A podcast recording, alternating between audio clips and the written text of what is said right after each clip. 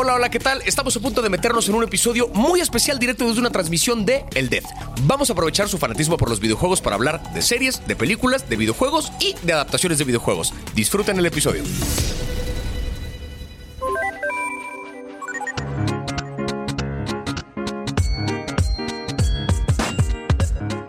Vamos a empezar entonces con una cosa que yo quería preguntarte antes que, antes que nada. Tú eres fan, no me digas ahorita de las series, de los juegos, de Resident Evil, sí o no. Sí, sí, sí, sí. He jugado, mira, estos últimos dos años he jugado el, el remake del, creo que hicieron el remake del 1 y el 2. Ajá. Y ahorita estoy jugando el 6 con un amigo. Entonces, ahí más o menos, cuando estaba pequeño también los jugaba, pero no era de que el el que se pasaba todos los juegos. Siempre, siempre soy de agarrar los juegos y jugar de que 20 minutos y después dejarlos 6 meses. Eh, pero sí. Jugarlo un ratito. Tú eres, o sea, tú, por ejemplo, los juegos no. Si no te enganchó, no lo terminas. No, no, es que eh, hay tantos juegos. Es que hay tantos juegos que luego quieres jugar de todo. No, la verdad a mí me gustan mucho los videojuegos. Hay juegos que no me encantan y tal vez no toco tanto, pero géneros de juegos. Pero de ahí la mayoría sí me gustan bastante. O sea, siento que okay, los y entonces, y ahora dime una cosa, ahora sí que digo, ya eh, jugaste entonces el 1, el 2, por ahorita andas jugando el 6. Las series y películas y demás de Resident Evil, ¿las has visto? He visto una que otra película. Nunca he seguido la línea. O sea, ha sido como de esas películas que he puesto como para para echarme unas buenas palomitas y ya, ¿sabes? Bueno, ahorita salió recién la nueva como adaptación de Resident Evil en, Netflix, pero hay otra, una miniserie que no sé cuántos años tiene, pero que es de un poco antes, que se llama este, Infinite Darkness, una cosa así, que según lo que vi, porque me puse a investigar un poco, porque yo nada más vi la serie, así sin ningún contexto de nada, ocurre entre los juegos 4 y 5. ¿Tú tienes más o menos claro qué pedo con esos juegos en particular o...? El 4 más o menos, pero muy más o menos, o sea, de verdad. Porque el 4 yo sí lo jugué cuando, cuando iba en secundaria. El 4 sí lo. Es el, de hecho, este le van a hacer, creo, si no estoy equivocado, creo que apenas en la, en la E3 le van a hacer un remake. Eh, creo que el año que viene, si no me equivoco, ¿verdad, chat? Parece que sí, creo que sí. No estoy seguro 100%, pero creo que sí le van a hacer un remake. Donde literalmente van a. Bueno, lo van a adaptar a los gráficos de ahora, ¿no? Eh, Porque ese aparte, ese sí estaba, ese, ese sí daba miedo. O sea, yo recuerdo que sí lo jugaba y era. Es que, todos este dan miedo. De hecho, el, que más he querido jugar que no he tenido tiempo es el Village que salió apenas, el creo que es el 8, si no me equivoco. Eh, y ese, hay una mujer zona, no sé si la has visto, altota. Así ah, con una personalidad increíble. Y eso me da miedo, decías. sí, es que tengo traumas de chiquito. Claro, es que con una mujer así de fuerte yo digo, no, gracias, carnal. no, es que te preguntaba de las adaptaciones porque eh, eh, creo que esta, esta serie es como claro ejemplo de cómo las adaptaciones de, de, videojuegos cuando se llevan a la pantalla, ya sea en serie o en película, muchas veces cuando se adapta en un formato animado, en una serie animada, una película animada, funciona cabrón. Cuando se adapta a live action es donde el público tiene como muchas reservas es, ahí. Es complicado, es complicado. ¿Tú ¿Cómo ves ese pedo? O sea, ¿tú qué, eh, ¿tú qué le ves ahí? ¿Por qué crees que una funcione mejor que la otra? Creo que es muy difícil transmitir como que esa fantasía, ¿sabes? Más que nada. Eh, de hecho, ahorita estaba jugando eh, el juego de God of War. Y, pensé, oh, ¿por qué no han hecho una película de este juego? La historia es muy buena. ¿Sabes? El, el vato, literalmente, no sé si conoces el juego, pero básicamente el vato eh, mató a su familia, lo hicieron el dios de la guerra, etcétera, ¿no? Este, pero, o sea, hay una trama muy chida como para una película.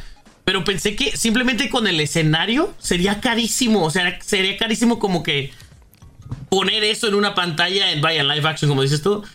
Este, y, no sé, sería muy difícil como transmitir esa misma energía que un videojuego te da, ¿sabes? Entonces yo siento que más que nada es eso, es eh, el costo que sería poder hacer eso, poder hacerlo funcionar. Sí, bueno, hacerlo live action sería infinitamente más caro que hacerlo animado, porque pues animado... Entonces se limita mucho, se limita mucho el, el, hecho de que lo tengas que hacer, vaya, con personas reales y con cosas reales de la vida de la vida común, pues este creo que se limita mucho y ahí es donde le tienes que cortar. No, pues que si eh, una escena era en el infierno, bueno, pues tal vez no en el infierno, pero en un cuarto rojo, ¿sabes? Entonces, y entonces ya ves y la ves la película y dices, ah, pero también para hacer una versión conceptual ahí, mamadora, minimalista, también que hueva, o sea, nadie, quiere ver esa parte. Sí, no, o sea, y entonces yo creo que ahí surgen muchos problemas y yo creo que las expectativas de muchos de nosotros cuando jugamos el juego y cuando vemos algo live action, pues se destruyen completamente porque dices, wow, eso no me lo imaginé así jamás, ¿sabes? oh, de hecho, no es cierto. ¿Sabes cuál? Hay una serie muy buena en Netflix, de hecho, eh, que está muy bien hecha también en la de The Witcher. Eh, siento yo que cada capítulo es literalmente como si fuera un capítulo, una misión, una aventura de, del juego. O sea, cuando tú juegas el juego, es literalmente ir a matar eh, cierto jefe porque tiene una historia, etcétera, no lo llevas. Y creo que cada episodio en The Witcher hace eso muy bien. De hecho, creo que eso es lo que le pasó mal en la última temporada, donde no estaban haciendo eso, no estaban siguiendo su, su dinámica de, de, de, hacer un jefe o un, un monstruo por, por capítulo. Lo estaban como haciendo como una historia más larga en varios capítulos. Y eso creo que a la gente ya no le gustó tanto. pero, sí lo hicieron muy bien en, la primera temporada. Mira, sé que Henry Cavill es muy fan del juego, aparte. O sea, sé que él como que aparte quiso entrarle al personaje. Aparte él, es The Witcher, o sea, no hay otro cabrón que lo pueda hacer. Imposible, pero aparte el güey es muy fan del juego y o sea, se ha leído los libros porque yo, yo me vi, ¿Ah, yo, me enteré que había libros acerca del lore del juego a partir de que oh, Henry Cavill dijo, me leí los libros. Yo, ¿cuáles libros, cabrón? ¿No fuiste a Game Planet y ya? Así, no, hay una biblioteca de por medio. ¿Qué pedo con...? Que el güey es muy fan. Ahí hay una cosa curiosa que me voy a brincar un poquito de Resident Evil a otro de los contenidos que que te quería preguntar hoy, más allá de si lo he visto o no, eh, es una, una serie documental que se llama High Score. Sí lo he querido ver porque de hecho aparecen unos cuantos amigos ahí de pues del mundillo. Ajá. Claro, y, justo, o sea, creo que eh, creo que a la gente que es fan de los videojuegos le puede interesar. Yo me clavé más con ese documental por porque a mí, ahora sí que dentro del medio en el que yo me muevo, que es series y películas, a mí lo que me gusta es la narrativa, ¿no? Entonces, este documental arma muy bien la narrativa de cómo fue la evolución de los juegos desde el primer videojuego que existió, o sea, desde las maquinitas de arcade y cómo eventualmente pasamos a la cosa de los cassettes, donde el cartucho era intercambiable y cada cartucho tenía un juego. Como que va, eh, te van contando la evolución de.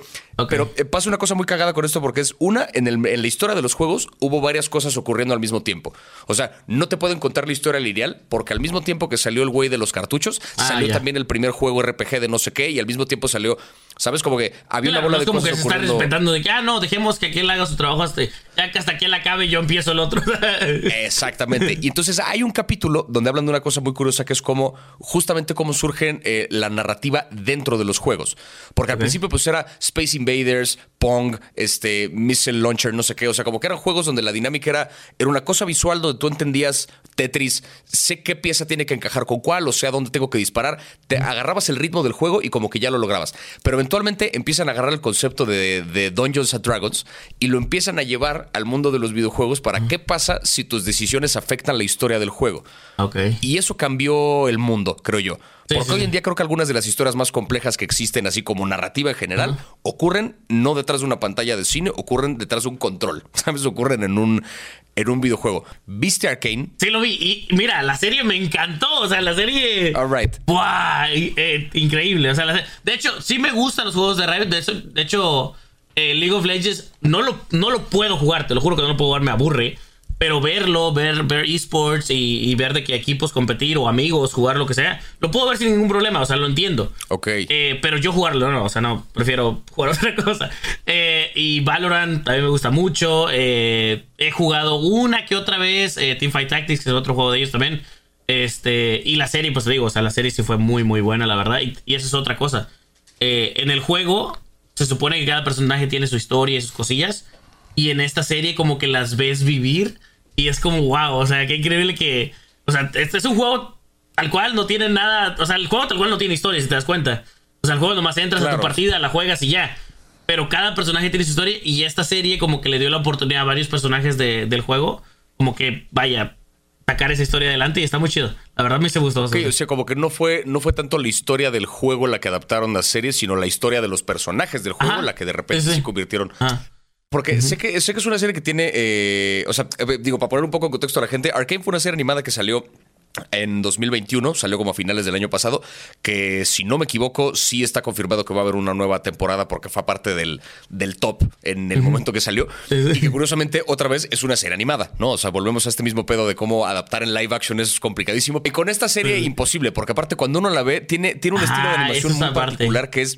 Está muy bonito. O sea, el, el funciona un poquito como la peli esta de Into the Spider-Verse, o sea, como que tiene una especie de animación que... De hecho, la mejor película de Spider-Man, ¿eh? te aviso. Completamente, completamente de acuerdo. y esa película justamente parece de verdad un cómic vuelto película porque tiene como estas diferentes capas de animación que se siguen viendo como dibujos animados, pero también hay un movimiento como muy profundo que eh, es rara la sensación que tiene. Con el arcade pasa algo parecido, pero justo da la sensación de que neta sí estás jugando. No sé si te pasa que de repente la sensación de cuando un personaje se vergueaba a otro, como que sí se sentía, se sentía las animaciones juego, la sí, sí. fuerza, ¿no? Del, del- del madrazo. Y eso como que sí, un buen videojuego como Ajá, yo sí, lo tiene. ¿Qué pedo con las películas de Sonic? No sé si viste esas bonitas adaptaciones que se hicieron recién, las pelis de Sonic, este... Sonic el, el puerco spin. Ah, ¿Jugaste ya, los ya, juegos para empezar? ¿Sabes qué? Lo- los juegos sí los jugué, obviamente, de chiquillo. Eh, muy, muy casual. Es que eh, yo soy un poquito más de juegos más. Cuando, cuando era más pequeño, jugaba cosas más que jugaría una persona de 20 años. No sé por qué. Mamá, mi mamá me dejaba comprar juegos como Final Fantasy. Eran juegos de, de 30, 50 horas y ahí estaba yo metido. Eh, y no jugaba los clásicos como Mario y eso porque mi mamá odiaba sus juegos. No sé por qué. Pero, entonces, pero sí los llegué a jugar, obviamente, en, lo- en las maquinitas o cosillas así, sí los llegué a jugar. Y eh, pues ahora que salieron las películas de Sonic y eso, de hecho no las he podido ver. eh, porque siempre digo, las quiero ver con mis hijas o las quiero ver con mis amigos y nunca me decido con quién las quiero ver.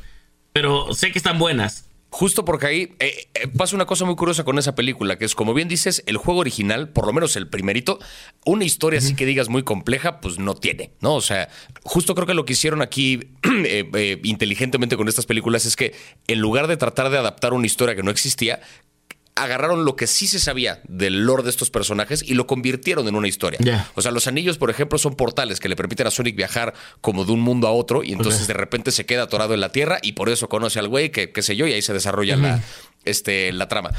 Eh, ahí, justo eh, retomando un poquito este documental que te decía, el de High Score, hay un capítulo donde hablan acerca de cómo la empresa Sega, gracias a Sonic precisamente, fue que se metió al mercado. Porque Oh. Nintendo, te cuenta la historia de Nintendo y cómo Nintendo solía hacer unas tarjetitas, unos como un juego de cartas que pues, estaba ahí más o menos cagado, pero para mantenerse competitivos como que siempre veían que era popular entre la chaviza, ¿no? Y como que buscaban invertirle a eso.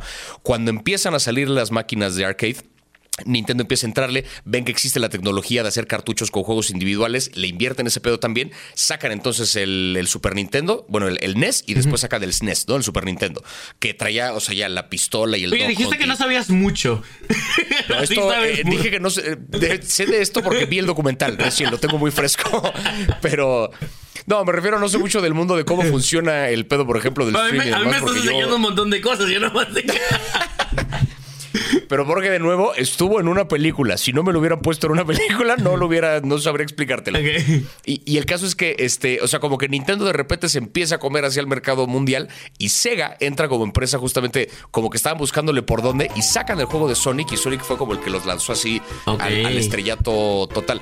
Creo que, o sea, es curioso porque esta película técnicamente es live action, pero Sonic es animado, ¿no? Porque pues, no podría ser de otro modo. Sí, no, Entonces, no como está en imagínate un güey vestido de medio- Sonic. O sea, creo de verdad hay gente que esté viendo esta transmisión, si pueden asomarse a esa serie documental, creo de verdad que les puede interesar porque hay cosas muy cagadas de los juegos como los conocemos ahorita, pues de dónde vinieron. O sea, Sí, eso- la idea de que hoy eso. tenemos, porque ¿cuánto pesa un juego hoy en día?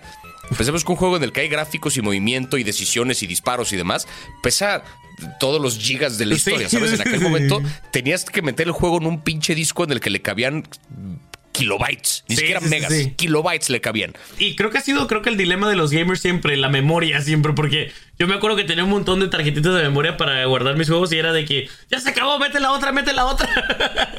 y teníamos como 20 de esas, ¿eh? Teníamos un montón de, de tarjetas de memoria. Eh, yo me acuerdo yo de morrito, yo en el, en el 64, ves que había juegos que se guardaban solitos como en la consola, Ajá. pero había juegos que sí requerían el memory pack que le Ah, ponías atrás. Ajá, Y me acuerdo que el juego de Toy Story 2 requería memory pack. ajá. Yo me compré mi memory pack por primera vez en la pandemia. O sea, en pandemia que de repente fue de ya tengo poder adquisitivo, puedo pedir una por, por, por internet. Y me compré una para poder jugar el chingado juego porque en la vida había logrado pasar. O sea, es que jugaba varias horas, llegaba a tal nivel y pues era pagar la Y consola. era y- pagarla. No, sí, a mí me pasó exactamente lo mismo con muchos juegos. Porque mis papás, pues, aparte de que pues éramos inmigrantes acá en Estados Unidos, eh, pues digamos que no tenían los mejores trabajos y pues era como, ¿cómo le pido a mi papá que ya me compró la consola, que ya me compró el juego? Oye, es que también viene otra cosita. Eso, sí, te la culpa de, oye, es que si pudieras agregarle también. No, juega con lo que tienes. Sí, sí. Y pues ya uno se tragaba y decía, bueno, a ver, ¿qué tanto puedo avanzar en tres horas? Justo, y entonces se convierte más bien en una carrera de a ver qué tan rápido puedo llegar a tal nivel. Los primeros pues, speedruns así comenzaron, te lo puedo jurar. Tiene Tienes un punto, ¿eh? Yo creo que sí. yo, yo lo veo lógico, o sea, no hay de otra. ¿Cuánto, puedo, ¿Cuánto puede aguantar este juego? O sea, no sé si has visto los speedruns de Mario. Los que hacen como en 5 minutos o algo así. Están loquísimos, loquísimos. O sea, eso fue un güey que no tenía para guardar el juego sin pedos, ¿eh? Era de que no tiene demasiado sentido. Ese teoría tiene demasiado sentido. Está bien mind, mind blown el con series me pasa mucho que de repente, eh, por comentarios, ¿no? Que la gente luego me pide en TikTok, así como de, güey, habla de tal serie. Y yo le empiezo a ver nomás por el puro compromiso de, órale, va, voy a ver un capítulo para hacerle su video. Y termino encontrándome una cosa que sí me clava más, este, más cabrón. Me pasó con la serie, no sé si la viste, de Castlevania. La, ah, no, nunca la he visto. Pero sí han recomendado. Acá lo han recomendado bastante, sí. Y vuelvo al mismo caso. Claro ejemplo de que animada la adaptación de videojuego funciona cabrón. O sea, y ese. Porque aparte está como que juegan un poquito con el lenguaje visual del anime. Ok. O sea, no, es propiamente un anime, pero como que juegan un poco con ese lenguaje. Yo pensé que sí era anime. Creo que sí, pero lo que pasa es que no sé si es japonesa la animación o no, entonces no sé si técnicamente ah, la puedo llamar anime por ese pedo, pero, pero digamos, o sea, como que juega con ese lenguaje visual. Yo no conocía la historia de Castlevania y desde el primer capítulo es así de Drácula se casa y queman a su esposa y se queda es así de ¿qué? O sea, está como que arranca muy fuerte y aparte como que es una serie muy gore y brutal y tiene un chingo de o sea, un montón de sangre. ¿Y tú jugaste Castlevania en algún momento? No, no, no, nunca lo he jugado, nunca lo he jugado. De hecho, me, está diciendo el chat que lo debería de probar. Es muy buena, que sí es japonesa, pues, de hecho. Sí, es japonesa. Ah, entonces es anime, mira. Porque no, ese serio, no, no, está muy, muy cabrona. Es cool. No, no, no sabía. De, hecho, hay otra, yo otra serie en Netflix está muy buena también. Eh, creo que solamente está una temporada ahí. Eh, se llama Promise Neverland, que también es como un anime. Eh, mm. Y ese, ese está muy bueno también, porque. Mira, te lo pongo así. Están, es como un orfanato. Pero está muy turbia la historia. Se pone muy turbia muy rápido la historia. Son niños y dices, ay, qué bonito, qué hermoso, qué, qué, qué, cute. Pero de repente dices, wow, ok no está pasando lo que pensé que estaba pasando aquí. Está muy turbio. Me, imagino para dónde va. Porque esta de Castlevania, me acuerdo, o sea, la premisa es que eh, esta mujer llega de repente como un terreno ahí donde hay un chingo de cuerpos empalados y está el castillo de Drácula, ¿no? Entonces ella entra al castillo y Drácula como que la quiere espantar, pero ella no le tiene miedo. Entonces ella resulta que llega porque ella le interesa ser este médico, ella le interesa curar a la gente y sabe que Drácula, como ha vivido tantos años, pues seguro tiene un chingo de conocimiento del mundo. Entonces dice, Drácula, por favor, comparte lo que sabes conmigo, pero no te doy miedo no, me vales verga. Nada más comparte lo que sabes. Como que a Drácula le parece muy refrescante la actitud de esta mujer. Total, se enamoran, se terminan casando, tienen un hijo, viven juntos varios años y ella le empieza a enseñar a Drácula cómo vivir como humano. En lugar de usar sus poderes para todo, como que Drácula aprende a viajar caminando y como que va conociendo. ¿Pero qué hueva? Sí que hueva, pero sí, porque tiene un puto castillo que se teletransporta, o sea, como que no tiene sentido, pero, pero aprende como la qué bonito caminar y demás. Total, que una de esas Drácula se va de viaje y mientras se va de viaje, a la esposa le encuentran aparatos médicos que no entienden. Entonces los curas determinan que es una bruja y la queman en la hoguera. Ah, la y cuando Drácula regresa, se entera que le mataron a su esposa. Entonces Drácula se le aparece a la humanidad en la hoguera, así como en el fuego, se manifiesta y les dice, tienen un año para arreglar sus asuntos, en un año yo regreso y mato a toda la humanidad. Y esa es la historia. O sea, Drácula regresa un año después para ejecutar su venganza. Y pues es la historia de los tres culeros que quieren evitar que Drácula mate a toda la humanidad. ¡A la madre! Ok. Y creo que la premisa del juego va por ahí. O sea, es una cosa. Es, brutal. Y de nuevo, sangrienta de madres y vísceras y cosas. Es así de. Yo prefiero Dios hay un orfanato en esa historia. Eh, te aviso. O sea, sí, pues, pero. Esta, por ejemplo, no sé si valga la pena que la veas con tus hijas, quizá no. Pues esta serie yo sí la vería aparte primero para ver qué pedo. Este, oye, y por ahí es que me pusieron por acá porque ya me perdí un poquito algo de Cyberpunk. Fue lo que lo que vimos es un tráiler. En septiembre se estrena. ¿Jugaste Cyberpunk? Es el. No lo jugué. Mira, yo sí me dejé controversial ir por... el juego, ¿no? Fue. Sí, fue muy controversial. Eh, yo sí me dejé ir por las críticas en ese juego. Primero porque era un juego, yo sabía que iba a ser juego de de 40 horas de historia y todo eso. Y dije, eh, si está teniendo malas críticas y eso, mejor nos esperamos a que una o lo arreglen o en algún momento lo den gratis en alguna plataforma y ya lo jugamos, ¿sabes? Este, pero hasta el momento, según yo, sigue igual el juego. O sea, no le han hecho nada. No le han hecho nada. Porque parece ser, por lo que entendí ahorita, eh, va a ser una serie. Ah, va a ser una serie animada de Cyberpunk. Híjole, es que que sea animada sí me da un poquito de esperanza. Porque tengo entendido que la historia del juego estaba chida. Yo la verdad no tengo ni idea de cómo era la historia porque no lo he jugado, entonces... Esperemos Yo solamente que sí. llegué a ver. Llegué a ver reviews del juego porque de repente, o sea, me, me divierte como meterme, sobre todo cuando un juego vale verga.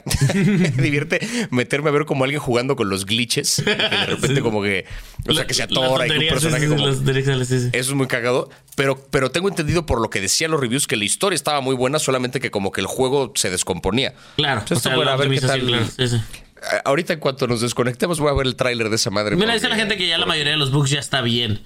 O sea, que ya, lo, ya han arreglado la mayoría. Ya lo arreglaron. Sí, sí, sí.